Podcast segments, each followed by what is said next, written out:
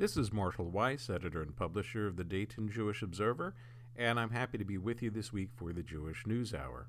This week we'll start off reading from JTA. The first story Two Ivy League presidents are stepping down.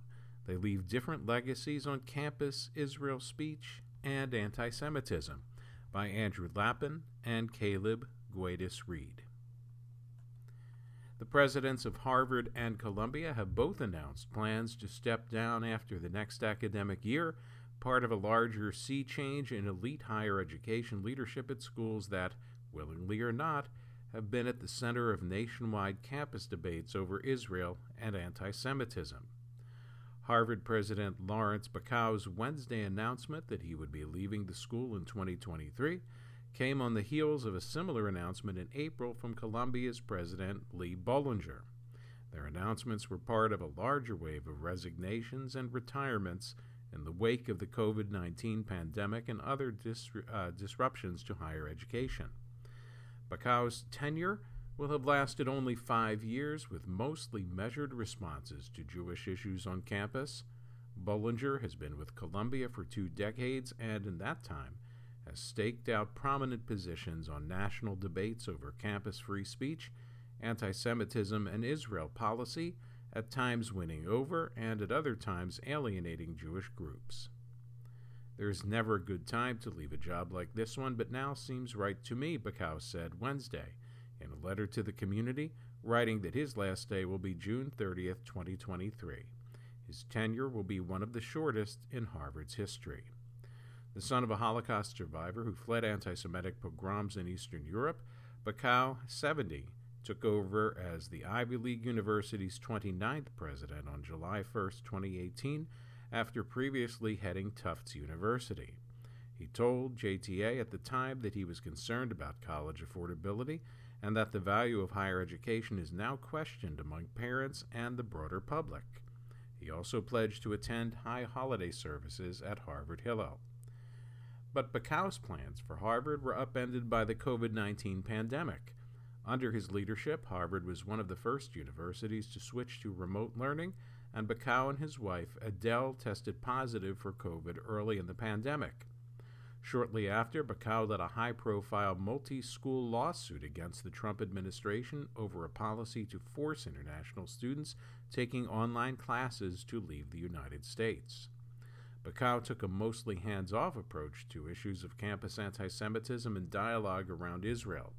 He entered Harvard having already been on record as downplaying reports of rampant anti Semitism on American college campuses, calling such charges a gross distortion. He also encouraged fellow university administrators not to label campus boycott, divestment, sanctions movement activity as anti Semitic, saying the move shuts down conversation though he made clear he did not support any university divestments from Israel.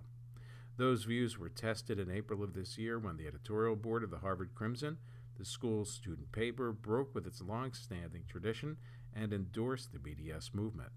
The paper was inspired by pro Palestinian demonstrations on campus that some Jewish students said made them feel targeted, and that Hillel's, uh, Harvard Hillel heavily criticized.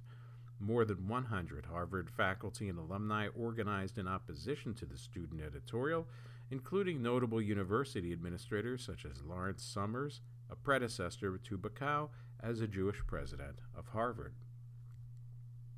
Asked by a professor about rampant anti Semitism on campus in the wake of the editorial, Bacow said the Crimson had the right to publish whatever it wanted, but reiterated his position that boycotting groups over policy disagreements was antithetical to what we stand for as a university.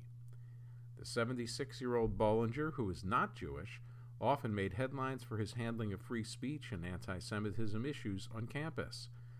A former president at the University of Michigan, he twice courted controversy for inviting world leaders who have expressed Holocaust denial and other anti Semitic beliefs to address Columbia former Iranian President Mahmoud Ahmadinejad in 2007, and former Malaysian Prime Minister Mahathir Mohamad in 2019 both visited Columbia at Bollinger's invitation over the objections of the campus Hillel, the Anti Defamation League, and thousands of protesters. Brian Cohen, the Levine family executive director of Columbia Barnard Hillel since 2012, told JTA that he and Bollinger mostly got along and the president had good relationships with the school's Jewish students. But Mohamad's campus visit was something we strongly disagreed on, Cohen said. He noted that Bollinger had famously called out Ahmadinejad's anti Semitism on stage in 20, uh, 2007, but failed to do the same for Mohammed. Yet Bollinger, the highest paid college president in the country, also frequently acted on any perceived anti Israel activity among Columbia students and faculty, and among universities in general. In 2005, he appointed a committee to investigate reported anti Israel bias by two Columbia professors of Middle East studies, following the release of a documentary film alleging an anti Israel climate in the department. The committee eventually cleared the faculty of wrongdoing. In 2007, he became the chief American spokesperson against a call by a British university union to boycott Israel, saying any university that does so should add Columbia to its boycott list. He has delivered speeches to the American Jewish Committee, a pro Israel group. And in 2010, as an undergraduate student referendum that called for the university to boycott Israel passed, Bollinger delivered a speech to the University Senate linking BDS to the rise in anti Semitism among college campuses and instructed the university not to follow the referendum. That move was greatly supported by Columbia's Jewish students, Cohen said. Bollinger also contributed to Columbia's Jewish student life in more unsung ways, Cohen said. He helped launch a dual degree program between the school and Tel Aviv University. During the pandemic, when Hillel sought to update security for the university's Kraft Center for Jewish Studies, Bollinger, according to Cohen, privately agreed to have his office pay for the cost of that upgrade. He's had quite a tenure at Columbia, Cohen said. We'll miss him. Other prominent university presidents who have recently left their posts include Amy Gutmann at the University of Pennsylvania, who left the Ivy League school in February after 18 years to become the U.S. ambassador to Germany. Morton Schapiro at Northwestern University stepped down this year after 13 years at the helm of the Big Ten school. Both Gutmann and Schapiro are Jewish. Both also confronted anti Semitism and Israel speech issues on their respective campuses, sometimes sparking significant tension within their university communities. Gutmann spoke out against a BDS conference that took place on Penn's campus in 2012 and Schapiro publicly accused anti police activists of anti Semitism when they called him Piggy Morty at a protest in 2020. Schapiro's charge of anti Semitism kicked off a large wave of controversy in the Northwestern community, with many students, faculty, and alumni, including a contingent of Jewish ones, saying the accusation was over the line and some calling for his resignation. In a JTA op ed that same year, Schapiro, who won Hillel's International 2019 Maimonides Award for his support of Jewish life on campus, also used Jewish theological teachings to argue that universities would need to leave the ivory tower and rethink their approaches to education in the wake of the COVID 19 pandemic. Next from JTA, in first, Pope hosts Yad Vashem director at Vatican but didn't discuss Catholic Church's Holocaust controversies by Cnaan Liphshiz. Amid controversies concerning the Vatican's Holocaust era record, Pope Francis and the head of Israel's State Museum on the Holocaust, Yad Vashem, met for a first of its kind talk. Yad Vashem director Danny Dayan met with the Pope Thursday at his office in the Vatican. During their 30 minute talk, they spoke about ways to bolster collaborative activities in areas of Holocaust remembrance, education, and documentation, and to discuss efforts to fight anti Semitism and racism worldwide, Dayan's office wrote in a statement. Dayan thanked the Pope for his 2020 decision to open the Vatican's archives related to the wartime Pope Pius XII whose critics say did little to intervene on behalf of the six million Jews that the Nazis murdered in the Holocaust. But they did not discuss the Holocaust related controversies that for years have been straining Jewish Catholic relations, Dayan told the Jewish Telegraphic Agency. Instead, Dayan focused on areas of consensus and on strengthening ties with the Vatican, he said.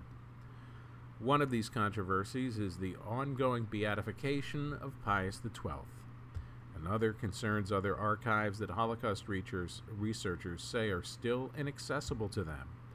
And another is centered on the debate on whether the Vatican should acknowledge and provide some more details about what Pius XII did during the Holocaust. You don't sit with the Pope on specific files. You sit with the Pope on the big issues, on the principles, on the headlines.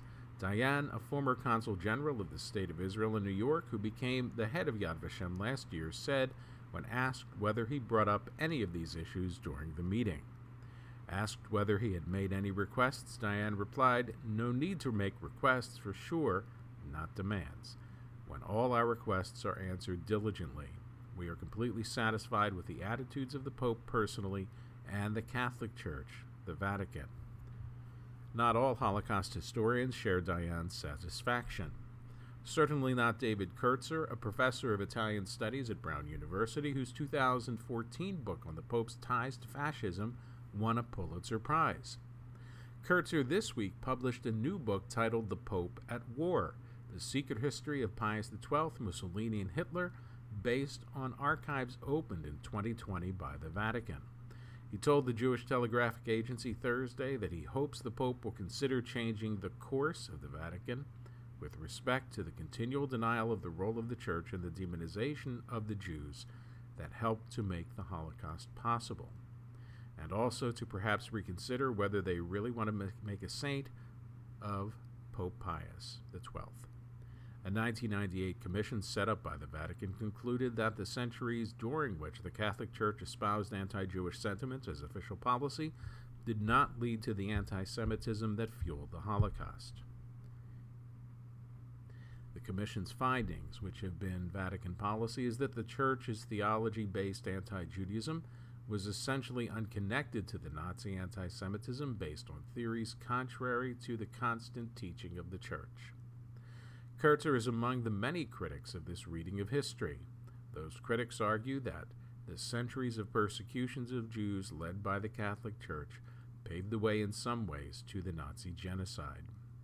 Forcing Jews to wear yellow badges and keeping them locked in ghettos were not inventions of the Nazis in the 20th century, but a policy that the popes had championed for hundreds of years, Kertzer noted in a 2001 op ed in the New York Times.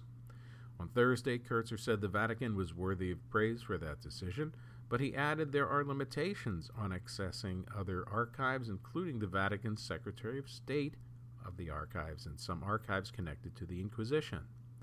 Still, Kertzer said that he is not in a position to say what Mr. Dayan should or should not have said during the meeting with the Pope.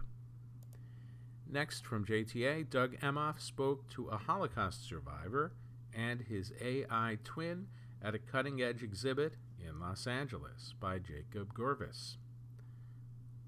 When second generation gentleman, uh, when second gentleman Douglas Emhoff sat down for a Zoom conversation with Holocaust survivor Pinchas Gutter on Wednesday, he opened by saying, I feel like I already know you. Though the two had never met, Emhoff did, to an extent, know Gutter. Just moments before the video call, Emhoff had engaged with Gutter's interactive biography, asking him questions about his experience in concentration camps and even listening to Gutter sing Shir Hamalot, a song that begins the blessing after meals. Emhoff was at the University of Southern California's Shoah Foundation, where he visited to explore the center's Dimensions in Testimony project, a series of artificial intelligence bots that allow people to interact in real time with survivors of the Holocaust and other genocides. As a USC alum and the first Jewish, price, uh, Jewish vice presidential spouse, Emhoff knew the experience would be special, overwhelming even, but he said the exhibit far exceeds what I thought it was going to be. It's so impressive, the use of the technology, Emhoff told JTA. It's so real and you really felt you were in the room. You really felt you were talking to people. It was so engaging. The visit was the latest in a series of Jewish events Emhoff has hosted and attended in his official capacity as the second gentleman and as a proud Jew. I never expected my Jewish faith to be that big a deal in this role, he said. As it turned out, I was very wrong, and I'm glad I was wrong because it is a big deal. Emhoff has baked matzah with Jewish day school students, helped host the first online Passover Seder at the White House, hung a mezuzah at the vice president's residence, and took part in festivities for Jewish American Heritage Month. You see these young kids screaming when I walked into a room like I was some kind of a rock star, Emhoff recalled with a laugh. You really see that this representation matters, and knowing that, I take it very seriously. I know this means a lot to a lot of people, as it does to me. Emhoff's presence also meant a lot to the staff at the Shoah Foundation.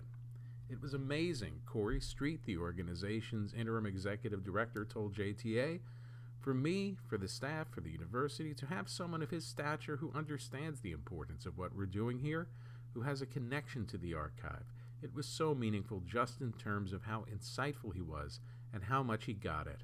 That doesn't always happen. Street kicked off Emhoff's visit with an introduction to the center and its work. The institution is nearing its goal of reaching 10 million students globally each year, according to Street, and the AI initiative is a flagship product. Uh, product. The initiative, which the Shoah Foundation plans to make available through local Holocaust museums around the world, aims to ensure that the common practice of having survivors speak about their experiences can outlast the survivors themselves. After showing Emhoff a video testimony of a Holocaust survivor from the same town as Emhoff's family in Eastern Europe, it was time to meet Gutter. Emhoff spoke first, with the AI rendering of Gutter asking him a series of questions about his survival story, his message to students today, and yes, asking Gutter to sing him a song. Thank you, Pinchas, Emhoff said to the screen with a smile. I'll see you in the other room. There, real life Gutter continued to share his story. He also expressed his gratitude to Emhoff and the Biden administration for their work combating hate and anti Semitism. I really feel that you are able to make a difference, and you are making a difference, Gutter told Emhoff. Gutter spoke about the importance of sharing his story with younger generations and of connecting his experience with current events. He mentioned Russia's war in Ukraine multiple times. Take this flame, Gutter said. He tells students, light up the world with these flames and make the world a better place. Emhoff was visibly moved by Gutter's story. Both Gutters, in fact. I love your message of unity, Emhoff told the real life Gutter over Zoom. We all need to stand together and stand united against this em- epidemic of hate. He thinks about the challenges facing the American Jewish community. Emhoff said the words of the AI Gutter, uh, the words AI Gutter expressed exactly how I'm feeling about these issues. That AI message really rang true, Emhoff said, hearing his positivity after everything he's been through all these memories that he's had to live with for so many years 70 plus years and to be so positive and so upbeat and willing to share with the world now through this technology his story is just really it's amazing next from jta men with neo-nazi banners gather outside german synagogue on anniversary of arson attack by Cnaan Liphshiz. Men flying banners with far right symbols gathered outside a synagogue in Germany on the anniversary of its attempted torching allegedly by a Turkish citizen. Gathering June 5th in Ulm near Munich, about 10 men displayed one banner reading White Lives Matter, Stop the White Genocide. Another banner depicted the black sun symbol, which is popular among neo Nazis. Local non Jews confronted the demonstrators and made them leave the scene, according to T. Deutschland. The date of the event was the one year anniversary of the attempted arson at the synagogue, which authorities say was perpetrated by a 45 year old dual citizen of Turkey and Germany. He poured gasoline on the facade and set it ablaze. Rapid intervention by neighbors and firefighters prevented the flames from spreading into the building. The suspect fled Germany and is hiding in Turkey, which is refusing to extradite him. T. Deutschland said this week's demonstration may have been intended to celebrate the arson attempt. The local congregation's rabbi, Shneur Trebnik, did not rule out the possibility that the neo Nazi gathering was to celebrate the actions of the Turkish fugitive. We experience so many absurdities, it's possible. They might have a common interest, he told T. Deutschland. far right extremists are generally hostile both to Jews and to immigrants from Muslim majority countries. Police are investigating the incident outside the synagogue. In 2021, German authorities recorded 3,027 anti Semitic incidents, a 29% increase over the 23,051 incidents recorded in 2020, a report by the Federal Office for the Protection of the Constitution said. As in previous reports, the government reports said that the vast majority of incidents were attributable to neo Nazis. Leading watchdogs on anti Semitism, including the Berlin based RIAS, have disputed this assertion, which they say is based on faulty methodology in the government's reports. Lawmakers launch bipartisan push for defense arrangement between Israel and Arab neighbors by Ron Kampeas. Washington. A bipartisan slate of lawmakers launched a bill that would establish an integrated air and missile defense capability, joining the United States, Israel, and Arab countries in a bid to deter Iran. Senate and House members of the Abraham Accords caucus rolled out the bill called the Defend Act in a press conference Thursday outside the Capitol and described it as a means of advancing the U.S. brokered normalization agreements between Israel and four Arab countries that collectively bear that name. The full potential of the Abraham Accords, economic cooperation, education exchanges, trade agreements between Israel and our Middle Eastern partners cannot be achieved without a commitment to collective security, said Senator Joni Ernst, an Iowa Republican who is the lead co sponsor of the bill with Senator Jacky Rosen, a Nevada Jewish Democrat. America's role in activating and networking our allies and partners in the Middle East must evolve as violent extremists like Iran change their tactics and onboard new systems capable of catastrophic damage against civilian targets. It's not clear from the bill how formal the arrangements would be.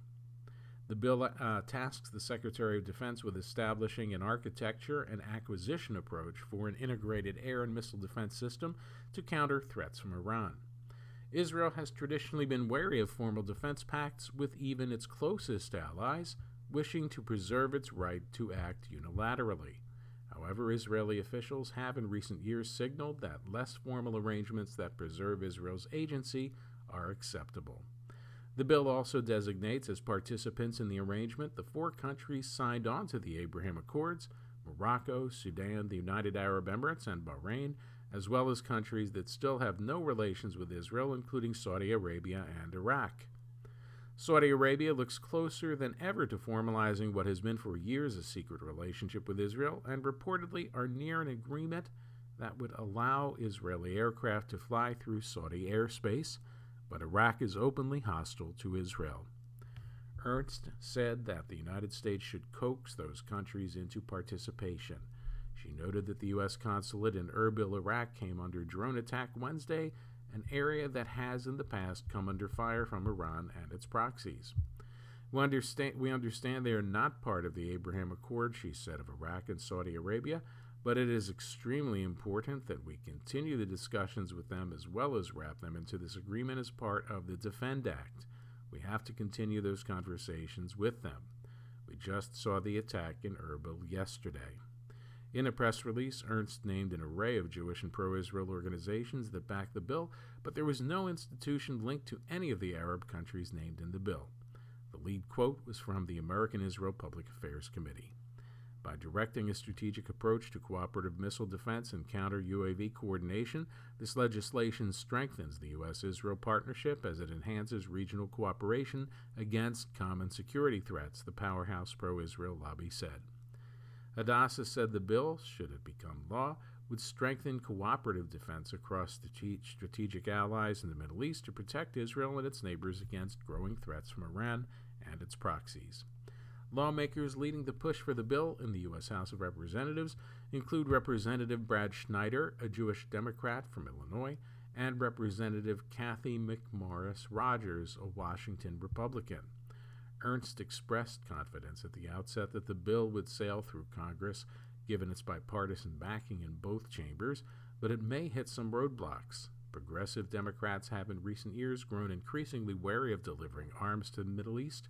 To Israel and also to authoritarian Arab countries like Saudi Arabia. The bill could also be seen as an irritant to Biden administration endeavors to re enter the 2015 Iran nuclear deal.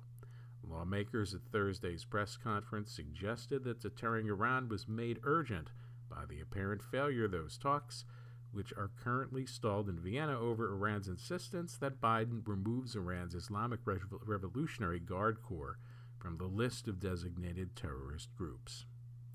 The Trump administration quit the deal known as the Joint Comprehensive Plan of Action in 2018, and Biden wants back in because he sees the deal as the best means of keeping Iran from obtaining a nuclear weapon. As we realize, as the administration works to revive the JCPOA from the dead, Iran continues to not only bolster its breakout time to build a nuclear weapon, but is also doubling down on its ballistic missile program as well as its regional troublemaking in the Middle East, said Representative Jimmy Panetta, a California Democrat.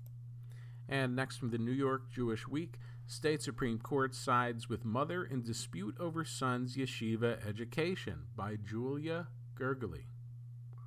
A New York State Supreme Court justice ruled in favor of an Orthodox Jewish mom who said her son was denied an adequate secular education at his Brooklyn yeshiva.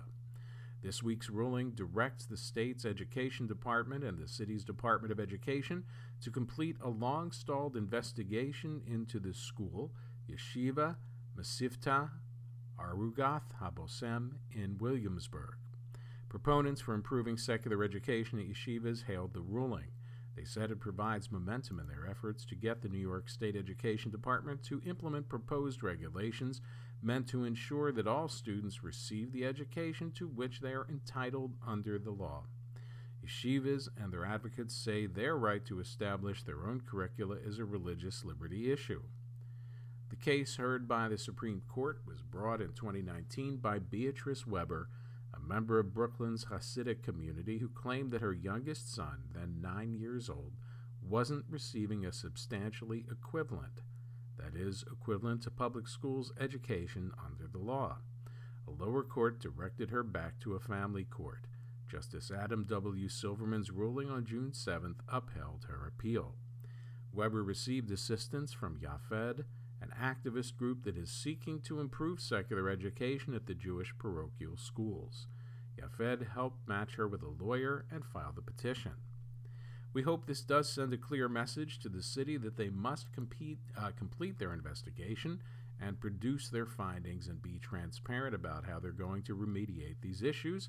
Naftali Moster, founder and executive director of Yaffed, told the New York Jewish Week.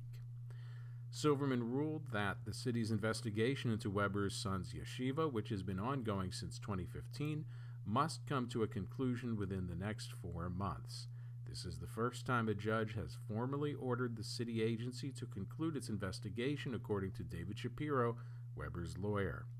Critics and defenders of the yeshivas have been weighing in on a new set of proposed guidelines released in March that would direct private schools to show that they meet secular curriculum standards. The public comment period ended May 31st.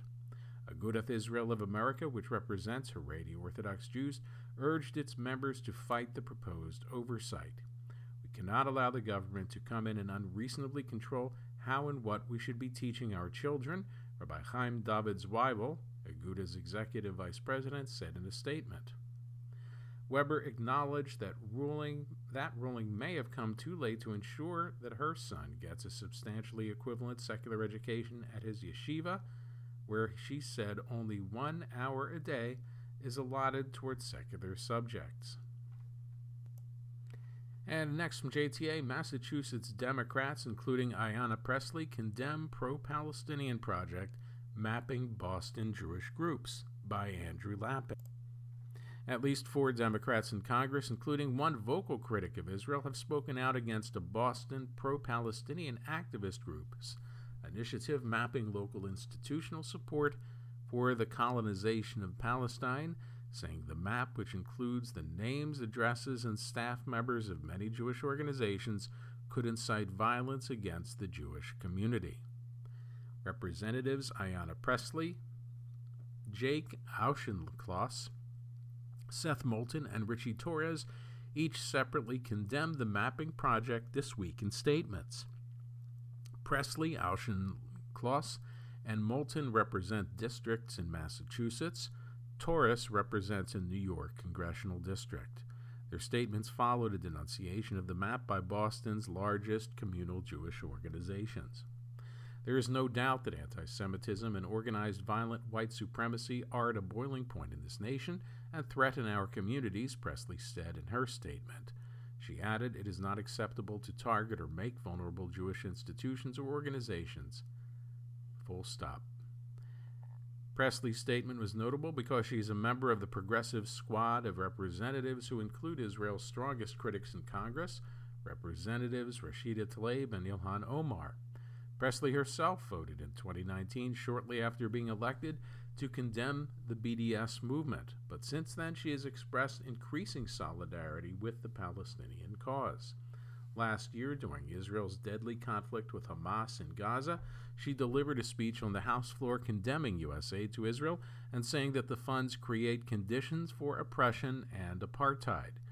She also is one of nine members of Congress, along with Tlaib and Omar, to vote against sending funds to replenish Israel's Iron Dome missile system.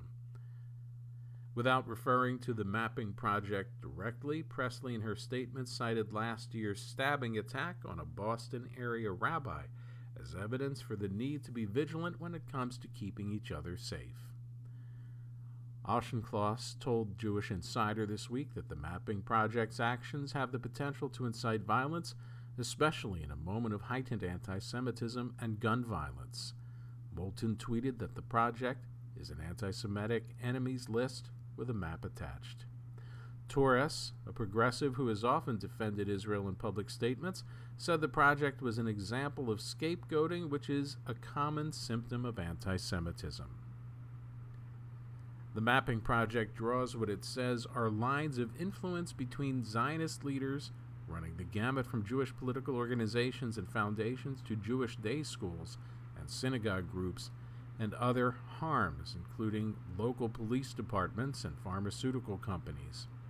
In a statement on its website, the anonymous group, which has connections to the boycott, the boycott, uh, Boston boycott, divestment, and sanctions movement targeting Israel, says its goal is to dismantle these institutions. The project also includes some politicians, including the state's two non Jewish Democratic senators, Elizabeth Warren and Ed Markey, in its web of supposed Zionist influence. Other Democratic political figures who have criticized the project include Massachusetts Attorney General Maura Healey, State Senator Becca Rausch, and Chip Goines, a former organizer for Pressley. BDS Boston continued to defend the project on social media, retweeting messages, messages of support from figures including black Jewish author and theoretical physicist Chanda Prescod Weinstein. The vast majority of organizations on the map are not Jewish, Prescod Weinstein said, adding that JewishBoston.com and Google Maps will literally tell you where all the Jewish orgs are much more efficiently than this map does. Next from JTA, what can Disney adults teach us about religion? A lot, according to this professor, by Jackie Hajdenberg. It started innocuously enough a post from AITA, a Reddit channel that poses the question Am I the a hole? went viral on Twitter earlier this week when a Disney loving woman claimed to have forsaken catering for her wedding guests in order to pay for a Mickey and Minnie Mouse appearance at the ceremony. Responses ranged from horror at the egregious wedding faux pas to harsh critiques of Disney adults or millennials who spend a considerable amount of their time and money visiting Disney's theme parks, typically without children. And then there was the response from Jodi Eichler Levine, a Jewish professor of religious studies at Lehigh University. Eichler Levine, who has written about the way Disney functions as a religion for some, urged against the criticism of adults who love Disney, arguing that much of the criticism of the Disney adult is overly simplistic and rooted in sexism. Many of the Disney fans I have observed in person and online find immense meaning in the parks. People don't just marry at Disney, they mourn lost relatives at Disney. They go to Disney to celebrate surviving cancer. They go there for one last trip before they die, Eichler Levine wrote. Religion is a way of making meaning in the world through stories and rituals. As her thread gained some traction, Eichler Levine, who has also written extensively about Jewish, imagery in media from Maurice Sendak to Hamilton, faced mockery and criticism, including a deluge from Jewish Twitter users who found her 2020 essay drawing comparisons between the pandemic closure of Disney parks and the destruction of Judaism's ancient temples. She received so much scorn through direct messages that she made her account private for a day to stave off anti Semitic and sexist harassment. We spoke to Eichler Levine about her scholarship, that temple essay, and her role at the center of the Disney adult discourse. This conversation has been edited for length and clarity. JTA. You became one of the most talked about people on Twitter this week, and you said you were the recipient of anti Semitic harassment as a result. Tell me about that. Eichler Levine. I did not expect this Twitter thread to go viral. I didn't think it said anything that revolutionary. I was just saying, hey, look, this is a site of real meaning for people. I've been studying Disney films since 2019 so have lots of other scholars. It really means something to people to get married in Disney World. It really is a ritual, and there's people who orient their lives around it. So I would say Disney is at least quasi religious, if not religious, and the reaction was dramatic. Religious Studies Twitter said this is an overly facile argument. Jewish Twitter, to the extent I saw it, seemed to be mad at the Revealer article and that comparison. The anti Semites came out because I talked about capitalism. I mean, the anti Semites came up because I'm Jewish, frankly. But I started getting a lot of retweets discussing the global Jewish conspiracy. I had pointed out that that religion is often intertwined with capitalism. This is something Weber talks about in terms of Protestant Christianity. But the ancient temple was very holy. It was also a place for people to pay their farming taxes. And so I think the fact that I talked about money, and I'm Jewish, and I do Jewish studies, led to the predictable Twitter anti Semites. Not a term I use lightly, kind of going bananas. I locked my account down and then reopened it when the fuss died down a bit. It was a deluge. Other people were offended that I was taking on some kind of heresy, that there was something heretical in comparing Disney to a religion because real religions aren't capitalistic, according to critics real religions are real. But if you're in religious studies, your job isn't deciding if a religion is real or not. That's a theological question. I don't do that. I'm not a theologian. I'm not a rabbi. I say, okay, what practices and rituals are going on in the world that have meaning to people? And that doesn't mean that Disney is or is not a religion. It means we understand it better through the lens of religion and this kind of comparison you wrote about Disney as a stand in for the temple. What are the other parallels that you see between Disney and Judaism? It's interesting to think about both the parallels between Disney and Judaism and also the ways that Judaism is represented in and around the parks. So, for example, when Disney does their special holidays around the world at Epcot, they have a Jewish storyteller singing Hanukkah songs and making Jewish food jokes. So there's a way in which Disney's new approach to multiculturalism has kind of grafted Jewish traditions that I think is fascinating in terms of those structural similarities, like Disney being like a temple, a site of pilgrimage. That's the most obvious one, is this idea of a holy center, and anthropologists have been looking at Disney this way for decades, in fact. It's not a new observation. I think you've also got interesting comparisons when it comes to canon canon is relevant for a lot of different fandoms Star Wars, which is now owned by Disney, Star Trek. And Disney has this sort of ever evolving canon of films and characters that ends up commenting on itself in very midrashic ways. The live action remakes are kind of taking biblical stories and filling in new details and altering them for the times, just like what we saw in the evolution of the Talmud in rabbinic literature. That reminds me of the 2007 Disney film Enchanted, which is a commentary on the whole of Disney itself and all of these ridiculous norms of the Disney universe.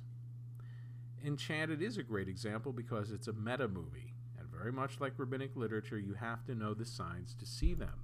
You have to know the shots to say, oh, that looks just like a shot from Beauty and the Beast, or that camera angle is from the ballroom scene. It's very much an insider language which we see in a lot of religious traditions. People tend to dismiss Disney. They dismiss it because it's seen as kid stuff and because they think of it as fake. But even if the people in the costumes are fake, the emotions are real. So the intervention I was trying to make was to draw attention to the fact that this is real for some people. This is not just kid stuff. And it's no different from people who weep when their sports team wins. I'm a Boston Red Sox fan. When they finally won the World Series in 2004, all of the reporting was on men in Boston who lived through the whole drought, just weeping. And I'm not making fun of that. I thought it was very powerful, but we didn't mock it the way we mock Disney adults. There's a gender component too. When it comes to Disney, as opposed to Marvel or Star Wars, there's a larger number of women in the fan base. Princesses are symbolic of Disney, and they are girls. And so that idea of princess culture, of course, is problematic if we're looking at girls' agency. Even Disney has realized that. But because of things like princess culture, Disney the brand got feminized. Part of the rise of Marvel and Star Wars is to defeminize the brand as, as a whole, but the actual word Disney for a lot of people still evokes women and children, and sometimes gay men, and all of those people are demonized by certain segments of U.S. society. Was a viral tweet last year mocking a woman who cried when she saw the castle, because Disney fans are feminized and infantilized.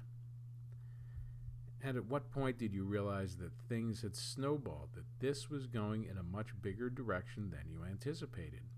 And how do you think the fact that you were a woman and Jewish contributed to the harassment that you were getting?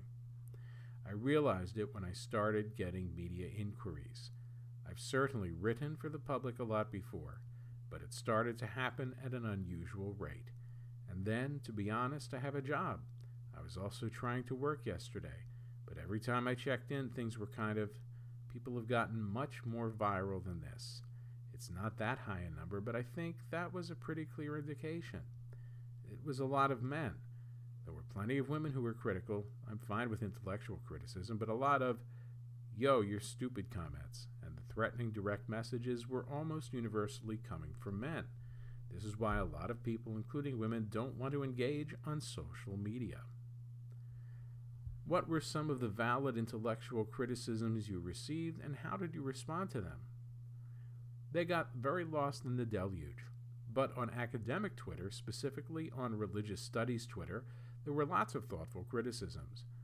One of the best came from a scholar who pointed out very thoughtfully that when we say don't pathologize joy, don't mess with people's joy. They're having a good time. He pointed out that they're having a good time, but there's also a lot of exploitation involved exploitation of their pocketbooks, exploitation of resources.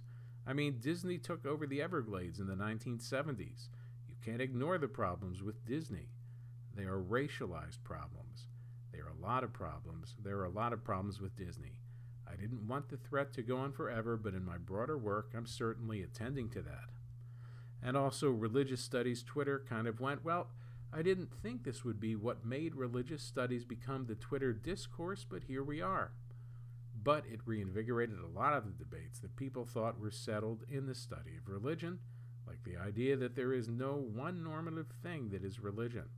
One of the things people have been discussing in religion studies since before I even went to grad school 20 years ago is if religion is this capacious term, can you make it really capacious and apply it to anything that has rituals? Or does that dilute the term so much that when we say religion, we just mean culture? People have also studied the fact that religion is a Western concept. Jonathan Z. Smith famously wrote an essay about this. So did a lot of other scholars. It's kind of reinvigorated a lot of those debates about what can we call a religion, how does religion connect with commerce, and when we're talking about religion, if we describe something, are we validating it? Are we valorizing it? Because a lot of people took the tweet to mean she thinks that corporations are great, and saying you shouldn't pathologize something means you shouldn't criticize it. But when I say don't pathologize Disney fans, I'm getting at this really gendered these are hysterical fans, or these are strange adults who are interested in children, which just reeks of homophobia as well. So to pathologize something is to say it's diseased, it's the problem. We need to get rid of it, we need to cut it out. I think it's fine to criticize Disney fans or to criticize Disney as a company, but I'd like to see people using richer descriptions of what they criticize, and I think it's fine to criticize Disney adults, maybe, but first we should understand. There's also a discourse critiquing the idea of the guilty pleasure, because why should things that bring us pleasure make us feel ashamed or guilty? How does that apply to the furor over Disney adults? This is not meant to be a knock at Christians, but I think it's part of the unspoken Protestantism that is part of American culture. Parts of the United States that we think are secular have this kind of Protestant overlay to them, where the ideas of guilt and sin are really profound. Now, that doesn't mean there's no guilt or sin in Jewish tradition, but humans' original nature is not always thought of as sinful in Jewish tradition you have this idea of Yetzer Hatov, the good inclination, and Yetzer Hara, the bad inclination, sometimes translated as evil, but they're both there. And if I may generalize, Jewish tradition can actually handle joy and play pretty well. The rabbis are very playful in the way they engage with one another. Next from JTA, non gendered language for calling Jews to the Torah gets conservative movement approval by Jackie Hajdenberg. Five years ago, Rabbi Guy Austrian made a small but powerful change at the synagogue he leads. He wrote down the language his community used to call non binary members to the Torah. That language has been developed informally over time through a process that Austrian called, uh, recalled as being a little awkward because it involved tweaking language on the fly for congregants whose gender did not fit into the male female binary that's baked into Hebrew. Codifying the language meant changing only a few words of a formula in use in synagogues around the world, but it was essential to including people who are non binary or otherwise do not identify as a man or a woman, Austrian said. That makes the honor feel like an honor for the person who's being called up to the Torah and for the congregation, Austrian told JTA now Austrian rabbi of the Fort Tryon Jewish Center in Upper Manhattan, is one of three authors of a religious opinion approved last week by the Law Committee of the Conservative Movement that officially endorses gender neutral language for Torah honors.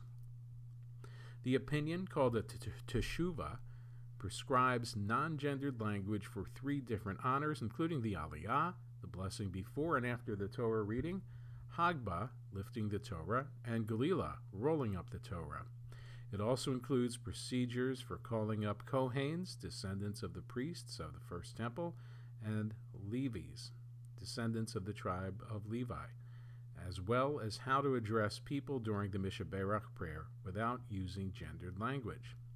According to the new Teshuvah, for example, a non binary person who is called up for an Aliyah instead of being referred to as Ben, son, or Bat, daughter, is referred to as Mebate or Levate, meaning from the house of their parents. The opinion notes that this construct was precedent, has precedent in ketubas, Jewish marriage contracts, and in the Hebrew vernacular. The teshuva only affects rabbis and synagogues that are part of the conservative movement, which claims about 26% of U.S. Jewish adults who identify with the denomination, and even there, it's not determinative. Some have already been using the language, and the approval does not require anyone to start. Still, it reflects a notable change at a time when people who are gender nonconforming, including non uh, binary or transgender, are facing fierce opposition especially from Republican lawmakers who have made 2022 a record year for anti LGBTQ legislation nationwide. For those who are looking for an elegant and efficient solution and want to be able to have an inclusive community that honors people of all genders, this offers useful guidance, Austrian said. The authors of the opinion, along with Austrian Rabbi Robert Scheinberg of the United Synagogue of Hoboken, New Jersey, and Rabbi Deborah Silver of Shir Chadash in Metairie, Louisiana, say that in addition to drawing from Fort Tryon Jewish Center, they consulted variations of Jewish liturgy from LGBTQ synagogues such as Congregation Beit Simchat Torah in New York City and Congregation Sha'ar Zahav in San Francisco. Jewish organizations such as Keshet and Trans Torah that focus on LGBTQ inclusion and individuals who are trans or non binary. The writers also note that they may not be the ideal authors of guidelines about how to mesh a contemporary understanding of gender with traditional Jewish law because they themselves do not identify as non binary. It's just important to remember that this is an evolving terrain both in society at large and within Jewish communities, Austrian said. So we don't think that this teshuva is the last word, and we hope that there are more non binary queer and transgender rabbis in the rabbinical assembly, that they'll be the ones who write the teshuvot that will come. A diverse set of Jewish thinkers and clergy are already reshaping the role of gender in religious experience. In recent years, gender, gender neutral terms for traditional Jewish customs, such as the mitzvah, in place of bar or bat mitzvah, have gained popularity. The Trans Halacha Project, which creates Jewish legal practices, customs, and resources for trans Jews, launched just last year an initiative of Svara, a Jewish learning group catering to queer Jews. The new Teshuvah is a codification of a practice that has already existed in spaces led by trans and non binary Jews, said Lainey Solomon, a non binary rabbi and one of the co founders of the Trans Halacha Project. I think it's essential for Halacha to be shaped by the people who it is about, Solomon explained, referring to the disability activist community's use of the phrase, nothing about us without us. Solomon, who consulted on both the new conservative Teshuvah and on the original liturgy from Fort Tryon Jewish Center, said we're seeing the codification of minhag, of real custom and ritual that has been shaped by trans and non binary folks. So while in the end this happens to be written down by folks who are not trans or non binary, this work was created by trans and non binary folks, and that's what's so powerful to me about it. Meanwhile, people in both the United States and Israel have worked on creating a non gendered version of Hebrew, a language in which nouns, adjectives, and even verb conjugations carry masculine and feminine forms. One of them, Lior Gross, devised a way for non binary people to speak Hebrew in part because they had trouble imagining being called to the Torah using traditional gendered script. Like the other initiatives, the conservative movement's opinion represents an important development and inclusion in Jewish life, said Joshua Raclaw, an associate professor of linguistics at, uh, at West Chester University in Pennsylvania, who is non binary and focuses on gender and sexuality in language. Raclaw noted that gender nonconformity is embedded in Jewish tradition from its very inception. In the book of Genesis, Adam is referred to as both it and them. Even in the same sentence, he pointed out, adding that one second century rabbi specifically called Adam an androgynous, a term referring to a person with both uh, masculine and feminine characteristics. While both biblical and modern Hebrew feature a grammatical gender binary, this tells us nothing about the genders that might exist among Hebrew speakers, Raclaw said. Then, using the Hebrew term for repairing the world that has come to mean social justice, they added, but even beyond historical precedent, recognizing that non binary Jews exist and creating pathways to further welcome us to the Torah seems to me to be a perfect example of tikkun olam. Next from JTA, Orthodox rabbis don't enter churches, so why was Britain's chief rabbi at St. Paul's Cathedral by Cnaan Liphshiz? Most Orthodox interpretations of Jewish law conclude that Jews are forbidden to enter churches even if no prayer will be taking place. So, why was British Chief Rabbi Ephraim Mirvis present on Friday, two Fridays ago actually, at uh, St. Paul's Cathedral in London, where he attended a prayer service in honor of Queen Elizabeth II's 70 year anniversary on the throne? The answer dates back to a ruling from 19, the 1970s by the London Bet Din, the Orthodox Rabbinical Court, which allows rabbis to attend Christian religious ceremonies only if the rabbi's presence is requested by the monarch. And Mirvis's presence was indeed requested at St. Paul's, where he joined a select group of dignitaries and clergy for the Queen's Platinum Jubilee 2022 four day bash to celebrate the legacy of the longest serving monarch in British history. Mirvis was among 2,000 elites attending the service of Thanksgiving at St. Paul's, a massive 17th century English Baroque style structure that is the top church of the diocese in London. And that was on Friday, June 3rd.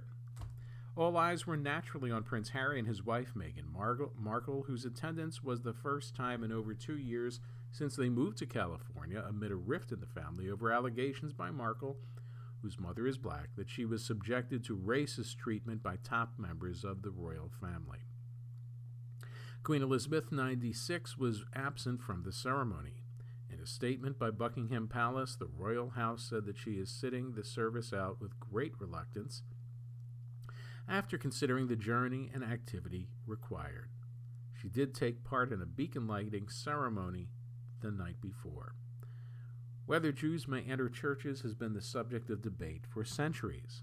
Many rabbis who have considered the issue have concluded that churches are the site of avodah zarah, or idol worship, which is strictly prohibited under Jewish law but others, including in the conservative movement in the United States, have taken cues from a 13th century rabbi who decided that Christians were not idol worshippers and decided that entering churches can be permissible, opening the door to interfaith relations.